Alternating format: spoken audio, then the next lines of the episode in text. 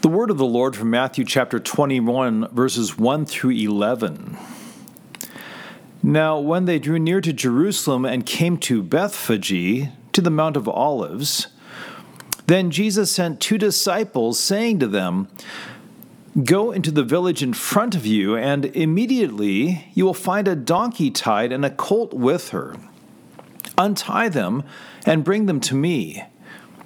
If anyone says anything to you, you shall say, The Lord needs them, and he will send them at once. This took place to fulfill what was spoken by the prophet, saying, Say to the daughter of Zion, Behold, your king is coming to you humble and mounted on a donkey, on a colt, the foal of a beast of burden.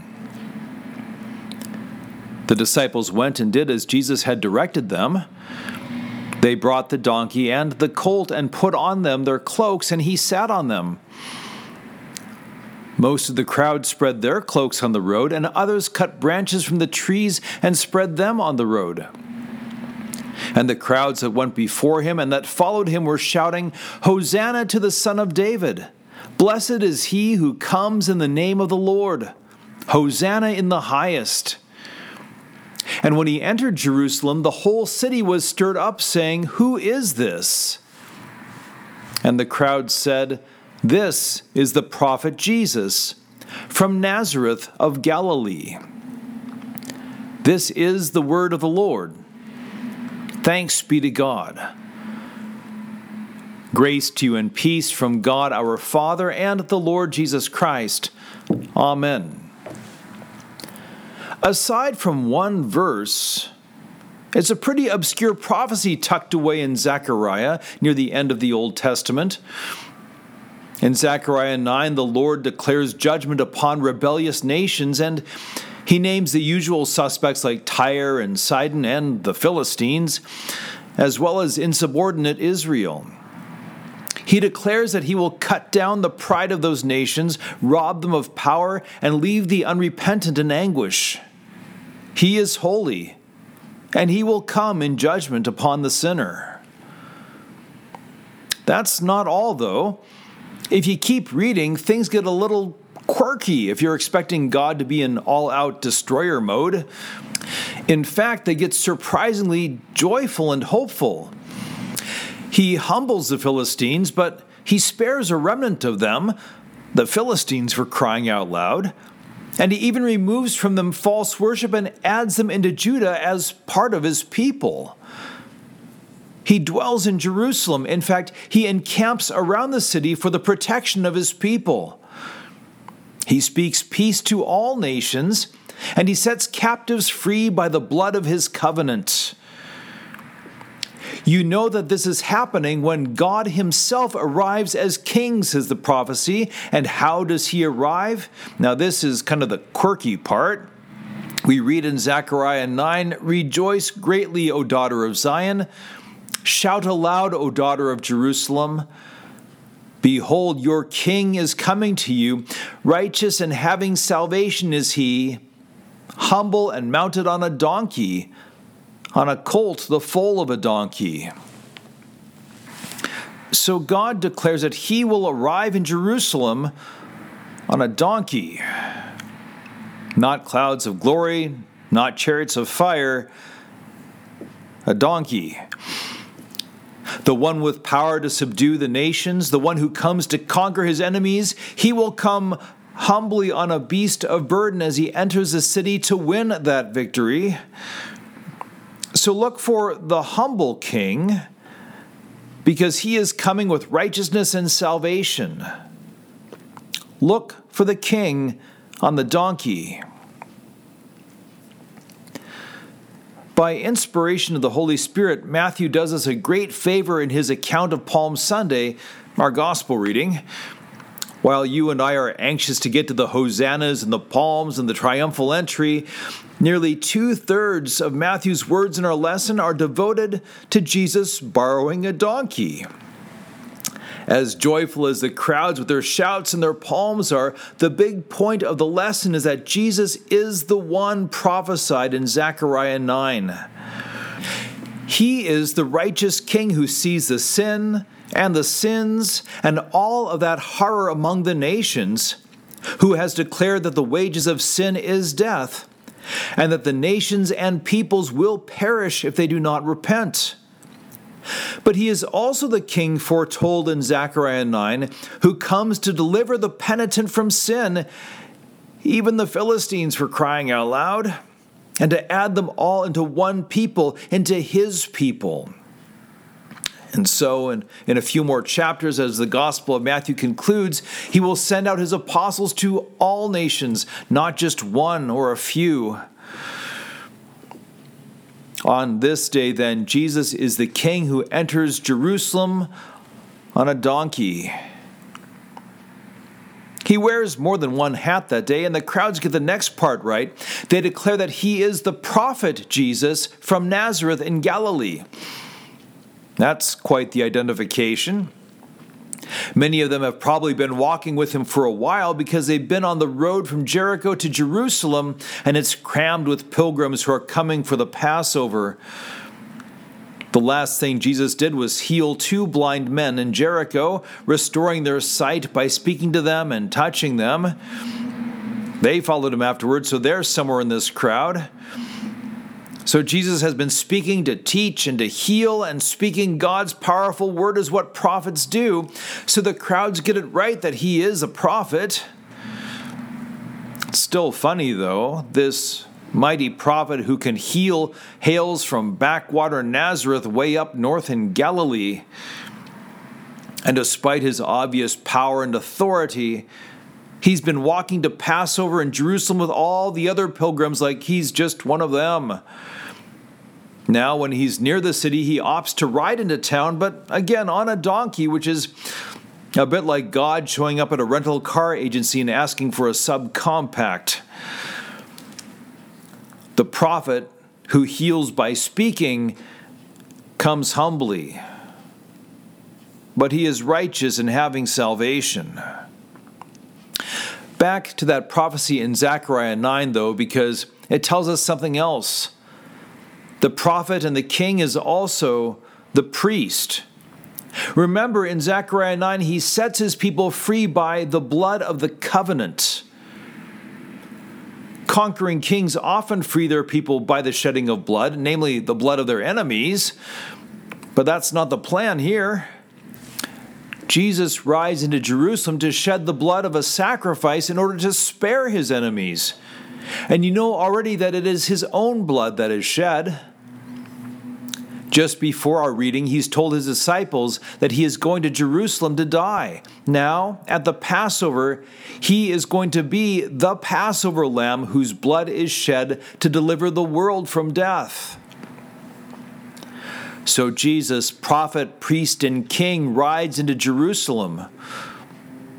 We should add one more thing. He's more than that.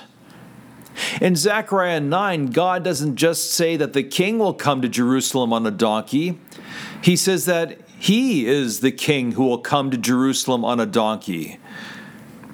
Jesus is God of God, light of light, very God of very God, in the flesh, and entering the city humbly on a beast of burden. The prophet who has been teaching the people is the one who created everything by speaking. The one who has declared his wrath for the sins of the nations is coming to shed his own blood for the salvation of the peoples. All of human history and destiny pivots on this journey to Jerusalem as the shouts of Hosanna, save us now, rightly proclaim. Behold, your God is coming to you, righteous and having salvation. And again, he comes humbly Maybe that's the part that throws people off. Why would God be humble? Why would he deign to take on flesh and walk among sinners for years? Why would he endure the rebellion up close and at his own expense? Why would he consent to die in their place? He certainly deserves better. You have those descriptions in Isaiah and Revelation of the Lord enthroned on high, surrounded by the saints and the hosts of heaven, all of whom fall down and worship and ascribe to him all blessing, glory, honor, power, might, and more. Not because they have to, but because they delight to acknowledge what is so obviously true and good. You heard Jesus say that the first and the greatest commandment is, You shall love the Lord your God with all your heart, with all your soul, and with all your mind. He most certainly deserves that love, but remember why he commands it. It's not pride. It is not because he is egotistical and insecure and that he must have your unquestioning loyalty to feel complete or good about himself. He commands it because anything less than total love for Him means that you're directing your love to something else in His place that cannot give you life. And that something, whatever it might be, is a corruption that will spread and fester and eventually destroy you. In other words, when the Lord calls for your love and obedience, it's not for His good, it's for yours. It's not because he is proud, but because he is loving.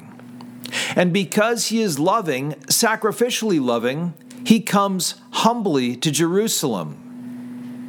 When the crowds cry out, Hosanna, save us now, he continues into the city to answer their prayer and to save them by his suffering and death even if their cries of, Blessed is he who comes in the name of the Lord, will turn to crucify him within days. Even if they misread his humility as weakness, then mock him for his love as he chooses not to come down from the cross.